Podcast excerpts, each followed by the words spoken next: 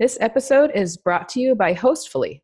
Using Hostfully, you can create a free digital guidebook for your listing so that you can save time creating a professional experience for every guest that comes and visits your spot. Learn more at hostfully.com. Welcome to Get Paid for Your Pad, the definitive show on Airbnb hosting, featuring the best advice on how to maximize profits from your Airbnb listing, as well as real life experiences from Airbnb hosts all over the world. Welcome. Get paid for your pad. Get paid for your pad. Get paid for your pad. episode number 314 of Get Paid for Your Pad. 300 is a special number because it's a number pi. So for the nerdy people under us, uh, I'm assuming my guest is uh, one of those. Anton Zilberberg, he's a bit of a legend. Not only did he attend both our STR Legends events, but also he runs a property management company out of Toronto called Quickstay. And he's the founder of AutoHost, an artificial intelligence screening tool that you can use to keep the bad guests out and get the good guests in. So, Anton, welcome to the show. Thanks for having me. Anton, we have a lot of things to discuss, but today's topic is going to be Airbnb listing management. We're going to talk about what is the best way to set up your account. So, you're going to do one account and list all your listings under one account. Do you want to do multiple accounts? You know, do you want to have one account per listing? You know, what if you manage other people people's properties or you're doing the rental arbitrage. We're going to dive really deep into what's the best setup depending on your type of business, depending on the market that you're in. We've prepared uh, a, a, pretty awesome document here with uh, all sorts of pros and cons and, uh, and, and a lot of good stuff. So it's going to be a really interesting uh, episode, Anton. So I'm super excited to have you on the podcast. You've been on the podcast before, episode 291. It was that was about six months ago. So yeah, it's great to have you back, man. Yeah, good to hear your voice. I just met you last week, right? We are hanging out in Cartagena. Slightly yeah. different uh, climate change than I'm in right now, but still yeah, cool. Climate shock going from like 90 to like minus 90 or something, probably.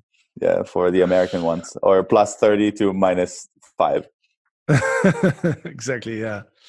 All right, man. So let's dive into it. Um, I think one of the things that really uh, I noticed when we are in Cartagena with uh, with all the other uh, property managers and operators is that everyone seems to have a different setup in terms of their accounts. So you know one person like yourself you use a lot of different accounts other people have all their listings under one account and a lot of other people they they cluster their account right? So they'll they'll have like 10 listings under this account and then 10 listings under, under a different account. And i think there's pros and cons to pretty much all of the four options that they're out there. There's one option that i think doesn't really work for anybody but uh, well let's start with that one actually because airbnb came up with the the co-hosting model right? Where you can be a co-host on somebody else's account. And I think the idea was that you know people who manage other people's properties like yourself that they would add themselves as a co-host on the owner's listing and then manage it for them that way. I think that was the idea behind this functionality, you know, and why Airbnb has created it. But it's not a very good option, right? What What do you think? Yeah, it, I think they're phasing it out. Uh, in favor of Teams as well, which has other limitations. But the co-hosting was created, uh, I believe it was created so that to keep the Airbnb business flowing, so that you don't have to integrate with the PMS and provide other people the ability to manage it. So therefore, keeping the inventory and calendar on Airbnb rather than syncing it to external platforms. We actually started our management business by listing on co-host as a co-host on Airbnb, and we ended up getting a bunch of leads early on through their marketplace so that kickstarted our company. So from a marketing perspective, it was great. However, from a functionality perspective, it was an absolute disaster because you couldn't sync it with any PMS. There was nothing that was supported there. I think there was an issue with payment routing as well and messaging routing, and it was very difficult. And overall, it was missing the functionality of a professional property management company. Right. So it didn't really work for you guys. And I think another reason that I don't really know any property managers that use this functionality is that the owner has control over the account. yeah, you never want to provide an owner control over the account. I am so against it now that even if we have an owner that is looking at messages or looking at the way that we phrase things, we fire them. Tell us why. You don't want anyone to micromanage you. I mean, we're at the end of the day, this is a highly operational business and things are happening 24 7 so sometimes, you know, your agents they get uh, bombarded with phone calls and messages, and then all of a sudden, a guest is complaining for a couple of minutes or waiting for a response, and the owner would be like, "Well, why did you respond to them immediately?" Well, we also have hundreds of other properties and a bunch of other things to do, right? So this just wasn't in the priority for that moment, right? And some owners don't fully understand that it is hospitality and that it's very difficult to operate this way. So they become very picky about things as well as reading reviews and you know if there was an issue with cleanliness for example so they can start picking apart what you're doing wrong and if they're not making enough money it gets even accelerated because then they go and they look at the reviews and say we actually had somebody bring it up. It's like why are my competitors or why are your other listings 4.82 reviews and mine is only 4.76 and i'm like what are you serious? Do you really want me to spend time explaining to you how statistics work right so you, you want to avoid that as much as possible. In our company overall we don't provide owners with control and we actually pre-qualified them now and we're saying that this is an investment. This is not your hospitality business. This is not your pet project. If you're looking for it to be your pet project manage it yourself. I'm not interested in being your vendor and partner in this. okay, well, that's very clear. All right, so the first option, if you want to start managing other people's properties, right? There's there's four options essentially how you can set it up. And option number one, co-hosting on the owner's account, is not a great setup because of the reasons that you just mentioned, uh, payment issues. You know, owners trying to micromanage you. You, you don't control the account as well, so you could have owners making adjustments to the listings. So there's a lot of reasons that you that you don't want to do that. Can you think of any situation where you would advise people to use this functionality? Sure. If you have just a couple of a property or two and you're managing your mother's account or something like that, maybe a co-host would be an easy way to just plug in. I do think that Airbnb is phasing out this functionality altogether in favor of teams. So, you know, it may be obsolete by the time that we finish this podcast. okay. But well, actually, I, as a, I don't know. If, we, I don't know. I don't know if oh. Airbnb moves that fast, but who knows? But actually, we, an interesting situation that happened to us is that because we use uh, PMS to sync all of our messages, and we had an owner that was sitting with their Airbnb app looking at the messages, and they actually started replying to things, which made the conversation out of order. So the guest was completely confused. So that is another reason why you don't want Airbnb uh, your uh, your clients to have access to the accounts, right? Just in case they decide to help, quote unquote. ah, that's funny. All right, man. Let's go to option number two, which is have all your listings under one account. Let's talk about the pros, the advantages of this setup. Yeah, for sure. So actually, when we started, we put everything under one account until we realized that it has some limitations as well, and we'll get into them in a minute. But the advantage is there is that it's a little bit easier to manage when you're just starting out and you're building account credibility really quickly. So you can just pile up and create more listings there. So those listings would get the benefit and reviews of your host profile as well as the other listings. The other advantages there is that it's actually faster to build that reputation and eventually the reviews would just if the host reviews would eventually uh, balance out, right? And it's easier to get the superhost status and it's easier to get higher rankings and you have the SEO benefits and marketing benefits across your entire account. So that's amazing. And it also complies with Airbnb's terms of service, right? So you can have as many accounts, as many listings as you want under the same account. Right. So there's there's quite a lot of advantages to this system, and I, I would say this is a good place to start. This is a good way to start uh, because you keep things very simple. Plus, you get you build a reputation on Airbnb quickly, right? So if you if you already have like five listings and you're a super host and you have a couple hundred reviews, and if you then add a new listing, that listing is going to get a lot of traction because uh, you already have so many reviews so people are more comfortable booking a new listing where it says like oh this host has like 200 five star reviews for his other properties, and then you look at you know look at the profile, you see that person is a super host. So there's a lot of a uh, lot of advantages in terms of simplicity and in terms of being able to build a reputation and a brand quickly. But what is uh, what are some disadvantages?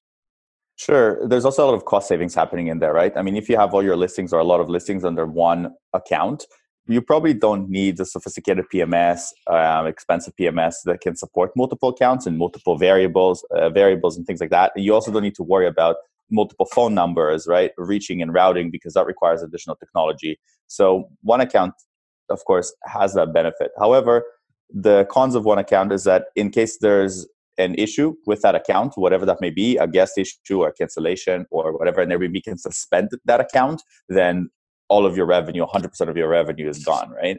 And you need to figure out how to deal with it, and that's a serious disaster recovery. I think that the biggest issue here is the regulatory problem because regulators and people who are looking at this with a negative perspective, all of them are looking for these multi listing hosts, right? So all of a sudden, if you gobble up 100 units or 100 listings under one profile, you're taking the risk that you will set yourself as a target. And I think that's an issue. Yeah, so that, that makes sense. So I, I would say if you are in a market that is not very short-term rental friendly. So either there already is regulations, uh, like in some markets, there's regulations that you can't have you know more than like one listing or more than I don't know ten listings. But some markets, there those rules are not in place yet. But you know they may be in the future right so if there's if there's a market where there's currently debate going on whether you know what kind of regulations they they want to imp- impose then uh, if you if you're out there with like 200 listings in, in one account then they're probably going to go after you first right of course. And a situation that we ran into is that when we onboarded managed accounts, uh, when we managed for somebody else, and the owner did not want to upgrade certain elements, let's say the fridge, they didn't want to, the fridge was constantly breaking and it was really hot. So we had guests who, it was a cottage, it was like a really fancy cottage, and the owner was selling the place because it was strapped for cash. They didn't want to buy a new, a new fridge. So all the groceries kept on being spoiled. Now, unfortunately, what ended up happening is because it was on this big account, I was generating a lot of reservations on daily basis. That one listing took down the superhost status of that account and impacted revenues negatively for everything else that was on there. So you're also running the risk of that, right? So I don't recommend doing that, and I only recommend launching one account, one master account when you're in full control of the listing. And if there's an issue in the property, you can either delist it or fix that issue as quickly as possible. Right. So you're saying if you're not dealing with owners, if you're, for example, if you're doing the rental arbitrage method, where you're just renting a bunch of places and putting them on Airbnb, or if you own the places, if you have full control, then that risk is uh, is a lot lower. Exactly. Right. And the example that you mentioned. So what happened exactly? The guests basically complained to Airbnb, and then Airbnb took down the account. Um, no. So the fridge kept on breaking because it was really hot in the house and didn't have AC. It's a relatively fancy house, but it's a cottage house, right? And what ended up happening is that the fridge kept on blowing out, or something in the fridge kept on blowing out, and it would just stop cooling. So all the groceries would go bad, and then they would go and they would get soiled, right? So what happened was either the guest would ask for a refund, and then they would leave a bad review as well, or they would just leave a bad review or be very unsatisfied with their stay, and rightfully so, right? You, expect when you're arriving in a cottage, usually you would buy a bunch of stuff, groceries, and make barbecues and things like that, or even want to drink a cold beer. You're expecting the fridge to be functioning. I think it's basic requirements. What ended up happening with us, though, is that we told the owner to fix it and the owner said yeah yeah yeah i fixed it i fixed it and this was a property that was three hours away so there was no way for us to confirm and it turned out that they just sent their father or something like that to fix it and they said oh yeah it's working and they left so the next time it happened again so airbnb i think unlisted the entire account for us because we lied to the guest that it was fixed and that looked really negatively on us yeah, that sounds like a disaster. All right, so having all your properties under one account, essentially, there's a lot of operational advantages, but there's a lot of risk involved. For who is this model a, a good system? For who is this a good model, right? So it's either if you're a small operator, especially if you control the units, uh, it, it's it's definitely it's definitely a good method to use when you're starting out because you get the, you can get a lot of traction quickly. But as as you expand, then you really have to think about okay, you know how how do I weigh the operational advantages versus the the risk that I'm taking, especially if you're in a market where it's already regulated or it's likely that regulations are are going to are going to be in place in the future. Or if you have all of your units are legal, right? All of them are compliant and legal and or hotels or commercial spaces then you don't really have to worry about it. You can have 10,000 units in there and you wouldn't have a big problem. Right. That's but that's only if you control them right? Correct. Exactly. All right cool. So that's option number 2 so we so far we went through the sort of airbnb's co-hosting feature and then the second option is just list everything under one account and uh, let's consider the next option, which is you know clustered accounts. So we see a lot of operators that are using this method where essentially you're creating you have multiple accounts multiple airbnb accounts but you're managing you know whether it's like 10 15 20 25 units uh, usually these are clustered geographically or by property type. right So we have some operators that are in different markets. And so they would have one account for each market or even one account for each country. And some of them will have one account for the luxury properties and then one account for, you know, the sort of the commodity one, two bedrooms. So what are your what are your thoughts on, on that, on using the clustered accounts? What are the advantages? That is actually my favorite way of uh, of doing it with multiple cluster accounts. If it's a master lease, then what we do is we can have multiple clustered accounts. We can do it per listing, or we can do it by listing type, or like you mentioned, by property type. What I like to do is I like to figure out a balance between multiple properties. So let's say a property that is not a luxury property, not a high-end property, we would combine it with a medium property together with a few luxury property or together with properties that generally get good reviews so that you'll be able to sustain high rankings on it and high reviews what ends up happening frequently is that if you cluster, let's say you have a building that is an old building, and we used to have that as well, we clustered all the units into one account, the average review on that was very, very low on the across the entire profile. It was, I think, 4.3 or 4.4, which is considered very low. I think Airbnb unlists the account at 4.2 or below that. I'm not 100% sure. And we got penalized in rankings. We didn't get generate as much revenue as we could have although the units were spacious and were great, the building itself was a little bit run down and was a little bit older because it was up for redevelopment. So, what I would recommend to do is to scatter a bunch of properties onto multiple accounts who and those properties would have different quality and quality assurance and that would give you the kind of the balance of everything. And that, that works really well. Also big operators like sonder they do it per city. So they have a city manager, let's say, and they're responsible per account. And that works tremendously well. It also creates this local feeling for the guests, right? Because they know that they're booking with Sonder Toronto or Sonder New Orleans or Sonder New York or whatever it could be. It has more of a local feel to it. And this business of short term rentals is hyper local, anyways. So I think that's a big advantage there. Right, and this option is is very balanced, right? Because you're balancing the the, the risk versus the operational advantages, right? The, this model has some operational advantages, but it's not as easy to manage as you know just having everything under one account. But then on the on the plus side, if one account gets shut down, then you're not losing all your listings. So it's it's like a nice balance between risk and operation. Are there any other cons? Are there any other disadvantages how about like the management side, like PMSs? Do all PMSs support multiple accounts?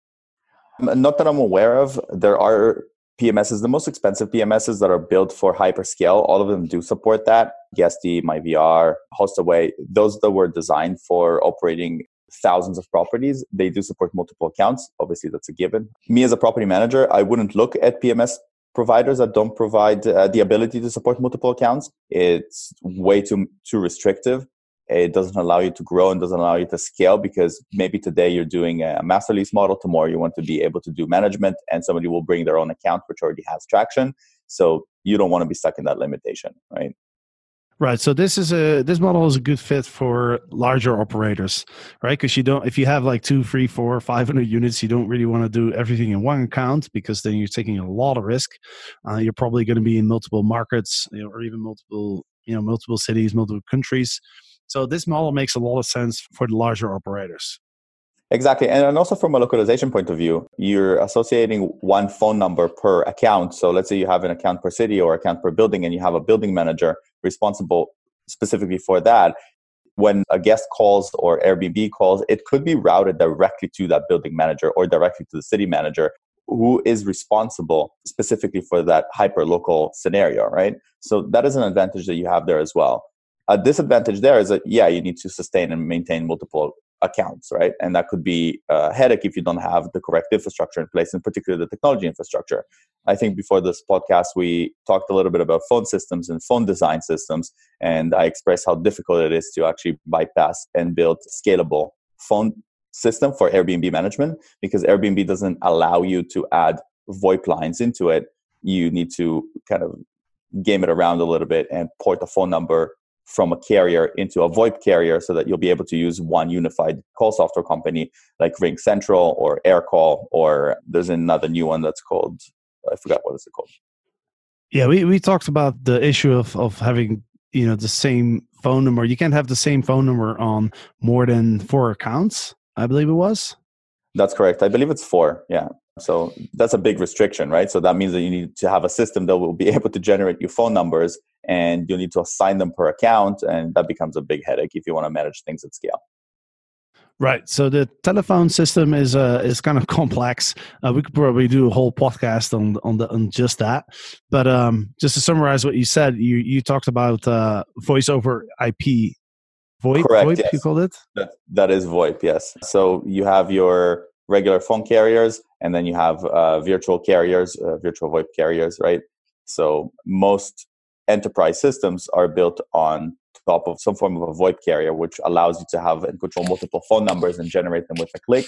Most of them are using the backend Twilio as a backend, so you can route SMS differently, let's say to your own web server, or you can route phone calls to a different trunk. That's why I'm a huge fan of AirCall, where you can route the SMS to a dedicated app, which we actually built to be able to control SMS, and then you'll be able to send the voice trunk itself to your AirCall trunk, and that way you'll be able to generate multiple phone numbers and there's only one person who's answering all those phone numbers, right? So we have like a hundred phone numbers, but just one person answering it, and it all comes down to the same place. But we know which listing it came from, and we know which profile it came from, and so forth. Makes it very convenient. Hosts are always asking, How can I make my place stand out when there's a ton of competition nearby? The answer is service level. When your guests can tell that you've invested in making sure their experience is great, they're more likely to give you a better review and rating. This is how you can differentiate yourself.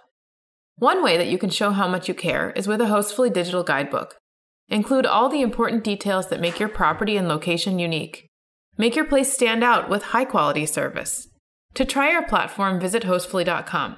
The first guidebook is free, and if you like it, you can always upgrade for more features. Sweet. So just to recap, having multiple accounts, clustered accounts, is uh, is a pretty good option, especially if you're if you're scaling. Uh, it's a good balance between operational advantages and and and risk.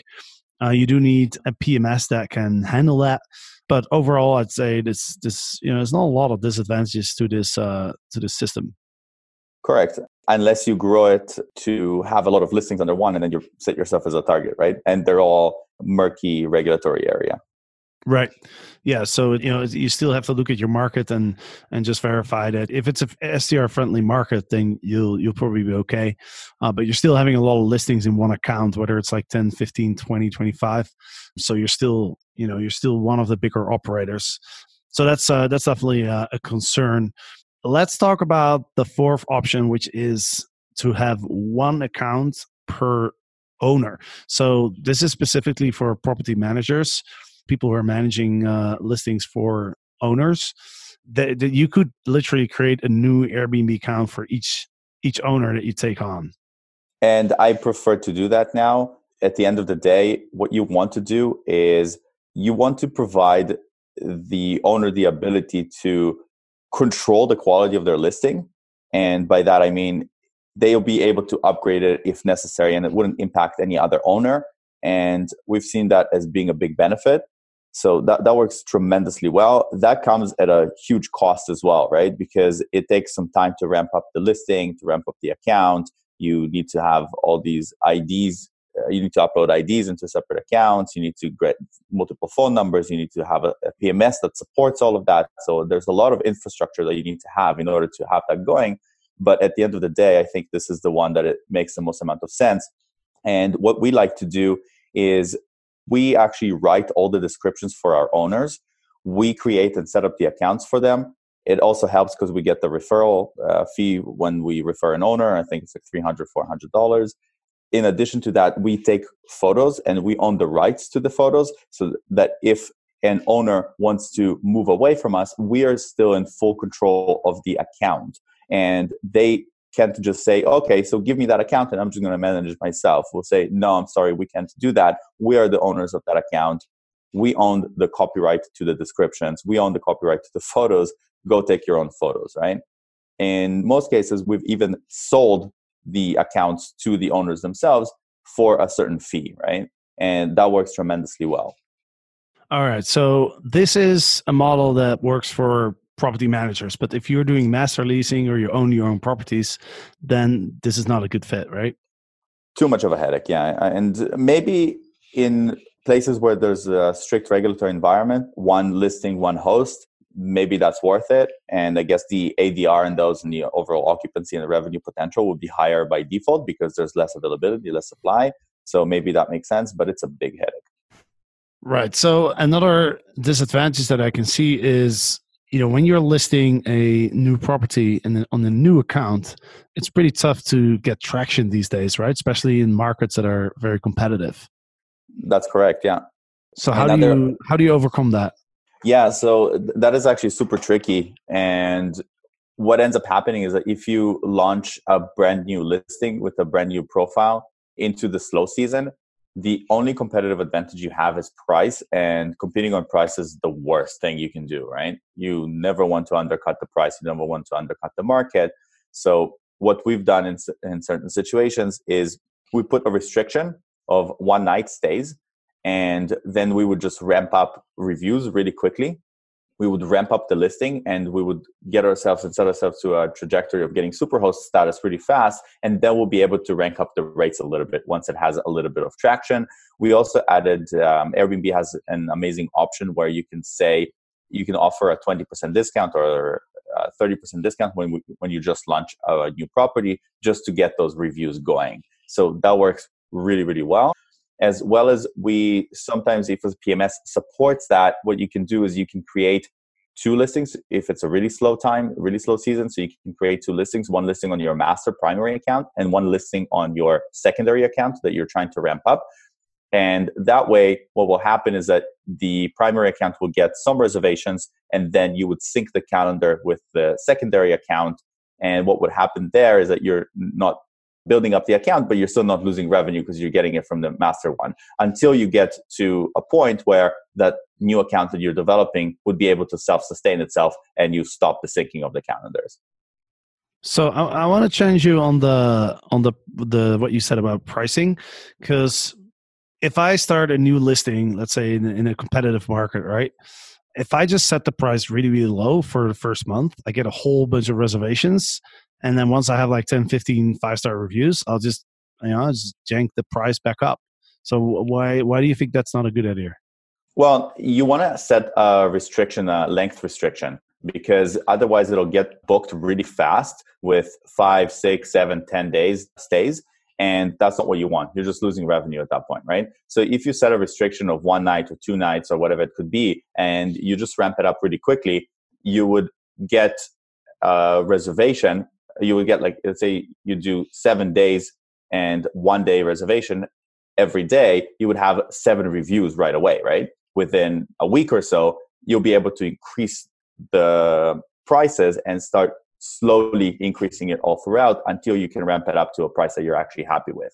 That works well. If you just set the prices really low from the get-go and you open it up indefinitely then you're just losing revenue. And in Right. some instances, what will happen is if your prices are low, you would sell premium dates at a really low rate when your account is just brand new, right? That means that you're leaving a lot of revenue on the table. And it actually happened to us when we launched a new listing. We set the prices really low. We didn't set restrictions. We opened up for a year in advance. And then New Year's Eve, which should sell for $500, got sold for $89. Right. So what you're saying is, first of all, you should set a maximum amount of days stay, like set it to like two or three or even one. So you're if you set it to one, so essentially you're only getting one night stays. So I think that's that's a really good idea. To you know, like you said, you get uh, a lot of reviews. It's better to have seven one night stays than, than to have one seven day stays. Really quickly, though, right? Within a span of 10 days or so. Right, exactly. Yeah. So you you you get a you build a reputation really quickly. But also I think if you set the price low, what you want to do is you want to make sure that you only set the price low for the first month, right? So, you still want to set higher prices for further into the future. Correct. That's correct. And also, you don't want to undercut the market too much, right? Do some competitive research, use AirDNA or transparent, or just look around on Airbnb to see how much your competitors are selling for and undercut them maybe by 5 to 10% and offer something special rather than dropping the rate from 150 to 70 dollars right you can always sell it for 70 dollars no matter what when the price is 150 but that's not overall that's not good for the market and you're just leaving money on the table Right. So you're saying don't undercut it by too much, undercut it by 5 10% and then offer something extra. So what what would that look like? Yeah, uh, value add, anything that is a value add, early check in, late checkout, bottle of wine, anything that would make the stay special to help generate that good review. We used to leave for the first couple of guests, we used to leave like a gift basket that cost us $50 with chocolates and extra towels and some other hospitality stuff that they really enjoyed.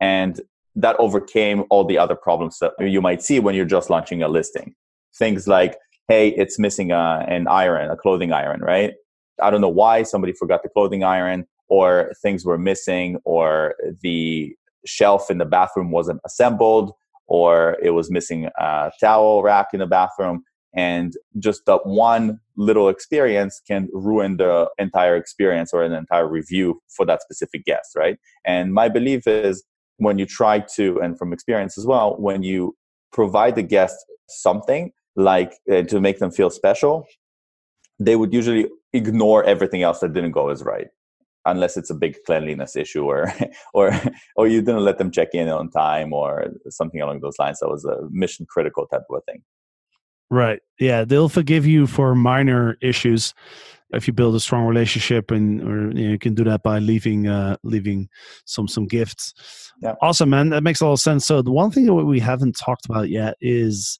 the Airbnb terms of service, because Airbnb basically does not want you to create more than one account, right? So how if you have like multiple accounts, like how how do you deal with that? Yeah, we usually are employees to create an account, and they're the ones, let's say, that they're responsible for a region or they're responsible for a building. So they create it under, uh, to validate the ID under their name, and then we change that name to be a generic name. And we always use real pictures. We find that those convert the best. We don't use stock photography. It also looks kind of silly, and people can figure it out that it's stock photography. So we use real pictures when we can. I like using brand pictures. So if you're marketing your brand, I like to use that. That works really, really well because now you're setting a big hospitality uh, experience. If we're using a managed account, we always ask the owner for a copy of their ID, and that is what we upload to Airbnb. And that way, it's up to the owner because it's essentially their business, but we control that listing. Got it. And talking about branding, I mean, if you create a new account for each property that you manage, isn't it really hard to build a brand then?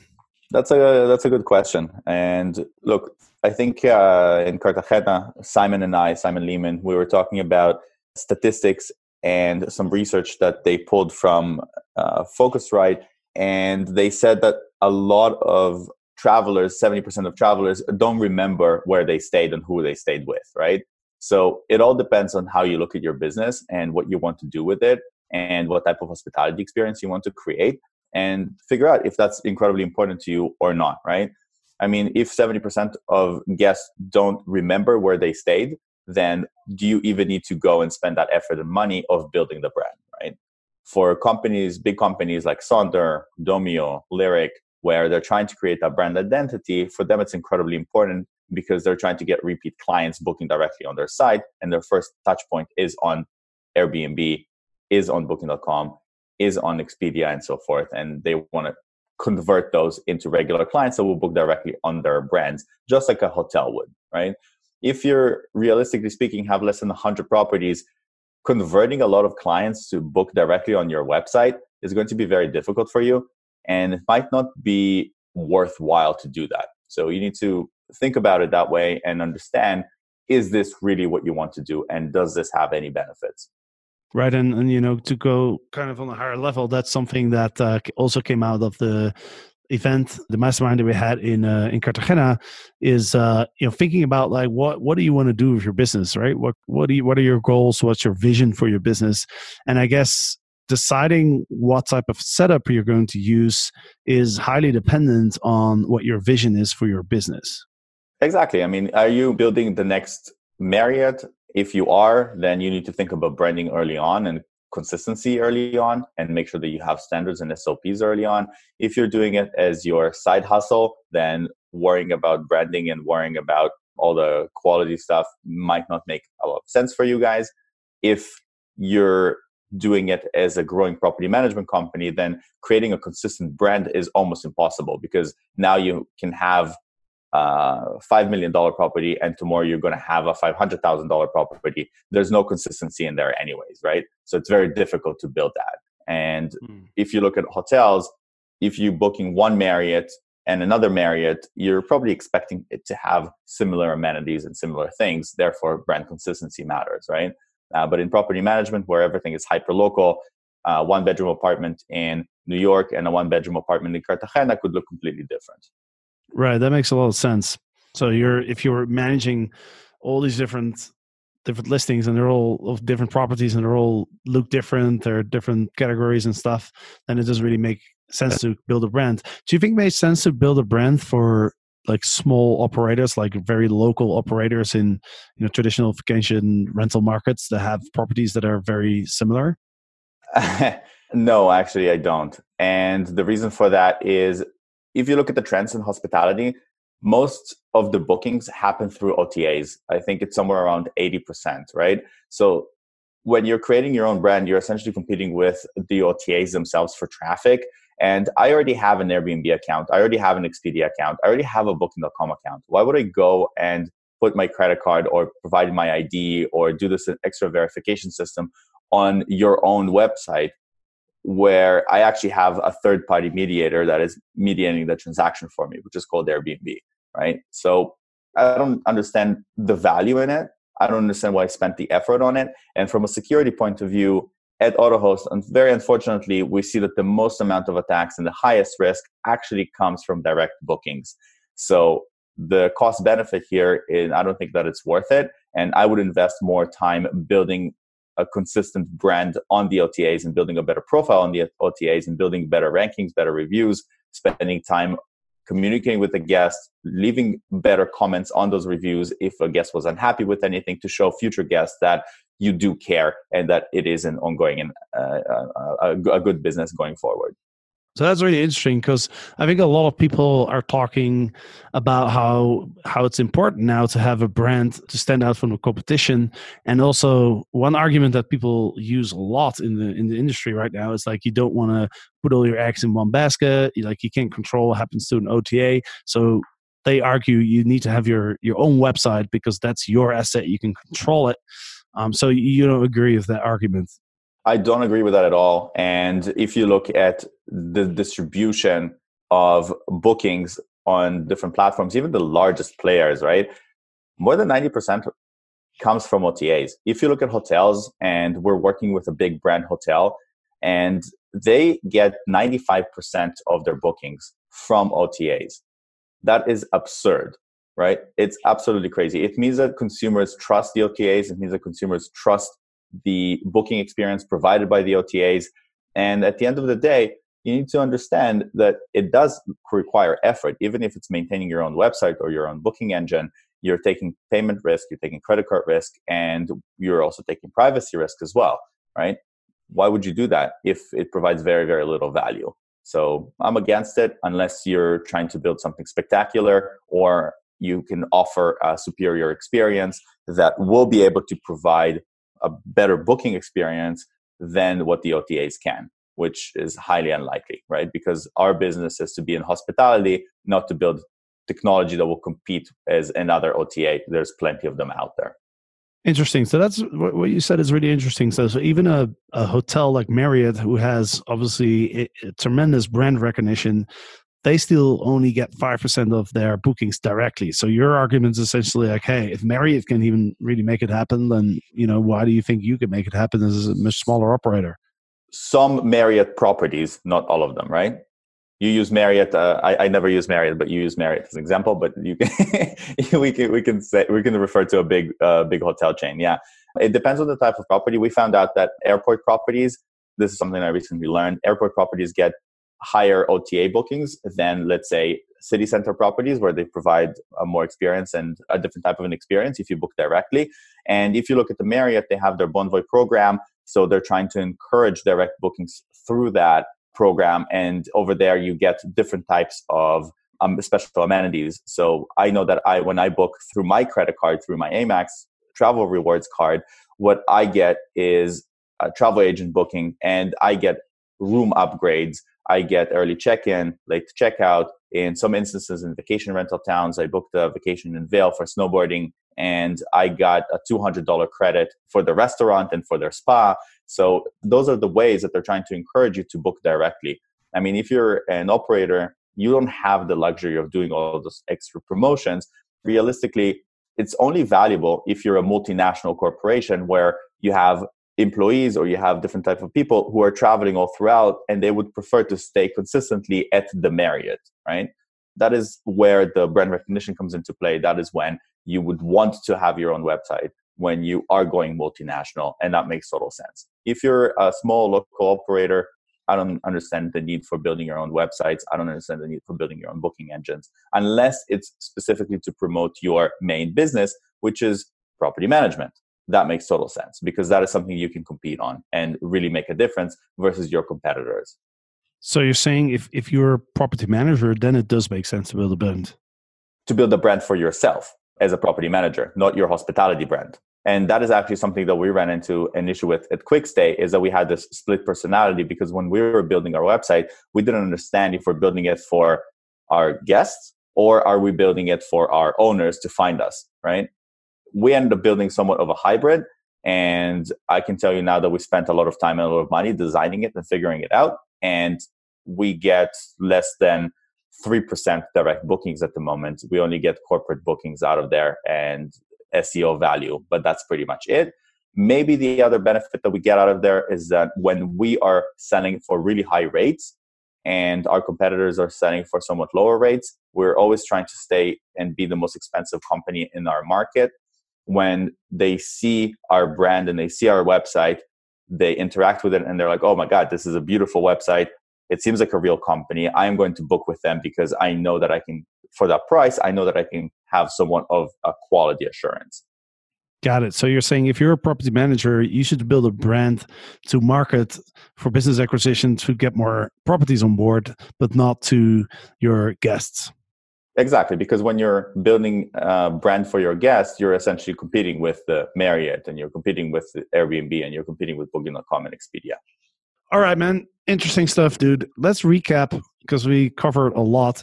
Uh, we went off some tensions a little bit, but I think it was pretty interesting. So, um, but let's just uh, recap. So, there's four different ways you can set up a business where you're running multiple units, whether it's like master leasing or you're owning the units or uh, you're managing units for other people. You can just stick them all in one account. Obviously, very simple, very easy, easy to build a reputation.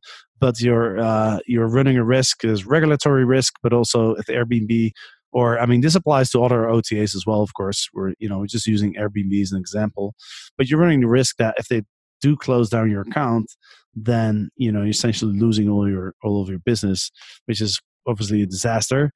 Now, you could also use Airbnb's co hosting feature.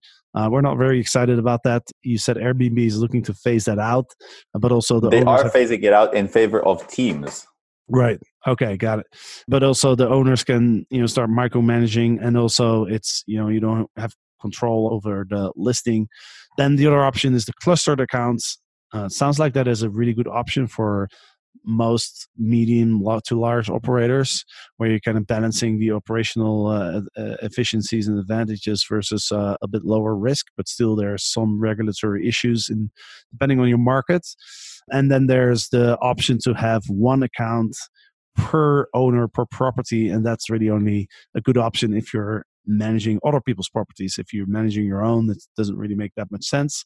But if you're managing other people's units, then uh, it can make sense. It's a it's a bit of a headache in terms of you know the setup and the you, the way you manage it and the the phone numbers and then everything that we talked about. But it is very low risk because if something happens to one property, then you're only losing that specific property, that account, and it doesn't affect the rest of your business. Is that a good summary or it's a very good summary. It's like you were born to do these summaries. awesome. Appreciate that. All right, man. Cool. Do you have any final words before we wrap this up? No, I think we're good. I think we covered a, a, a lot of ground here, particularly on the account management side. And yeah, I think we're good. Awesome, man. Sweet, dude. Okay, well, uh, thanks so much for coming on, dude. It's always uh, really interesting to talk to you, and uh, yeah, I'm sure I'm going to have you back on the podcast at some point because you you seem to be a bit of an expert uh, on on pretty much all the topics that are out there.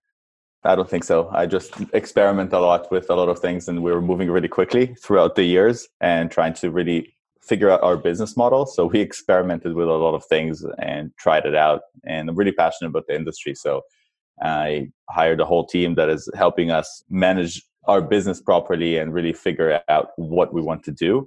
So that is kind of how I, I gained my knowledge, right? Just constantly experimenting, constantly trying something new. We actually have I, my marketing manager. She's uh, I'm driving her crazy all the time with new ideas that I, I come up with, just to see how we can stand apart, how we can move forward. And my vision about this is that you constantly need to be innovating Otherwise, you're just catching up, right?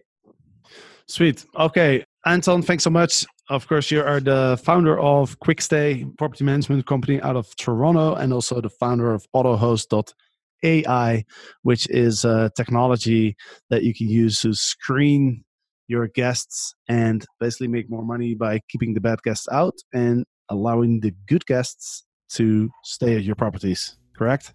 That is correct. Awesome. All right, man. Thanks a lot. And to the listeners, thank you for listening. Hope you enjoyed this episode. And of course, next week we'll be back with another one. So see you then. Get paid for your pad. Get paid for your pad. Get paid for your pad. Get paid for your pad. Get paid for your pad. Get paid for your pad.